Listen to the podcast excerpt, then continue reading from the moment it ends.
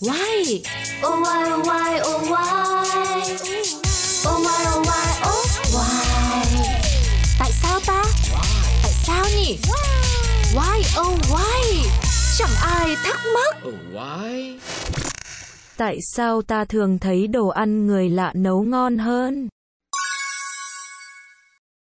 Rất vui khi ngày hôm nay Cáo lại được quay trở lại và tiếp tục đồng hành cùng với tất cả quý vị thính giả thân yêu của Pladio trong một chương trình mang tên Why Oh Why lý giải những thắc mắc tại sao xoay quanh cuộc sống. Và câu hỏi ngày hôm nay của chúng ta sẽ là vì sao ta thường thấy đồ ăn của người lạ nấu lại ngon hơn? Hồi nhỏ, có lẽ không ít người trong số chúng ta từng ghiền ăn trực nhà hàng xóm. Wow, bằng một phép lạ nào đó, món ăn bác ấy nấu luôn ngon hơn mẹ nấu. Dù bạn ăn món đó mỗi ngày và bác hàng xóm cũng dùng đúng cái công thức đó. Lớn lên đi học xa nhà, bạn nấu cơm với đứa bạn cùng phòng, phản ứng tương tự lại xảy ra. Cùng một công thức nấu, nhưng nó nấu thì rất ngon, còn bạn nấu xong lại thấy cũng bình thường. Vậy điều gì dẫn đến sự khác biệt giữa trải nghiệm ẩm thực mình nấu và người khác nấu như vậy? bạn đã quá quen thuộc với mùi vị mình nấu. Các nhà khoa học đã chỉ ra một hiện tượng gọi là sensory specific satiety, tạm dịch tức là cảm giác no đến phát ngấy. Hiện tượng này xảy ra khi bạn tiếp xúc liên tục với hình ảnh và mùi vị của một món ăn, khiến các nhóm tế bào thần kinh vùng dưới đồi không còn phản ứng mạnh mẽ với nó. Tuy nhiên, khi tiếp xúc với một món mới, chúng lại được kích thích trở lại. Đây là lý do bạn vẫn còn bụng ăn tráng miệng dù vừa ăn một bữa buffet khổng lồ.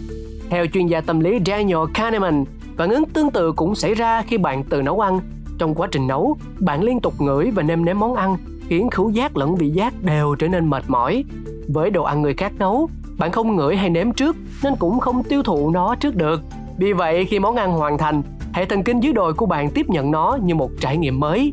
Tuy nhiên, cảm giác này cũng có ngoại lệ nha. Nó có thể xảy ra khi bạn ăn thường xuyên một món do người khác nấu. Điều này lý giải cho đam mê ăn chật nhà hàng xóm sau khi bạn đã ăn phiên bản mẹ nấu quá nhiều lần. Ngoài ra, đồ hiếm khi được ăn thì tự khắc sẽ ngon. Thời đi học, bạn có từng thắc mắc vì sao ăn quà vặt ở cổng trường luôn ngon? Bởi vì quà vặt là món bạn ít khi được phép ăn. Theo tâm lý khan hiếm, uh, scarcity psychology, chúng ta vốn đánh giá cao những món đồ quý hiếm. Tương tự, món gì càng ít được ăn, bạn càng thấy nó ngon và giá trị hơn bình thường. Não bộ đã lập trình để bạn tập trung vào nó. Mà những món ta ít được ăn thì lại thường do người lạ nấu, từ sơn hào hải vị ở nhà hàng cho đến xiên bẩn gần cổng trường, vân vân. Ví dụ vậy, bởi những bữa cơm nhà làm, bất kể người thân nấu hay là bạn tự nấu thì ngày nào bạn cũng ăn. Cho nên khi có dịp thưởng thức các món ăn trên, giá trị lẫn hương vị của chúng đều tự khắc thăng hạng, thậm chí trở thành những kỷ niệm vô giá khiến chúng ta nhớ mãi.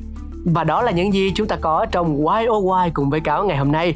Rất vui khi được đồng hành với tất cả mọi người trong một khoảng thời gian tuy là ngắn ngủi, nhưng mà cũng để lại rất nhiều ý nghĩa. Xin chào tạm biệt và hy vọng sẽ sớm gặp lại nhé. Bye bye.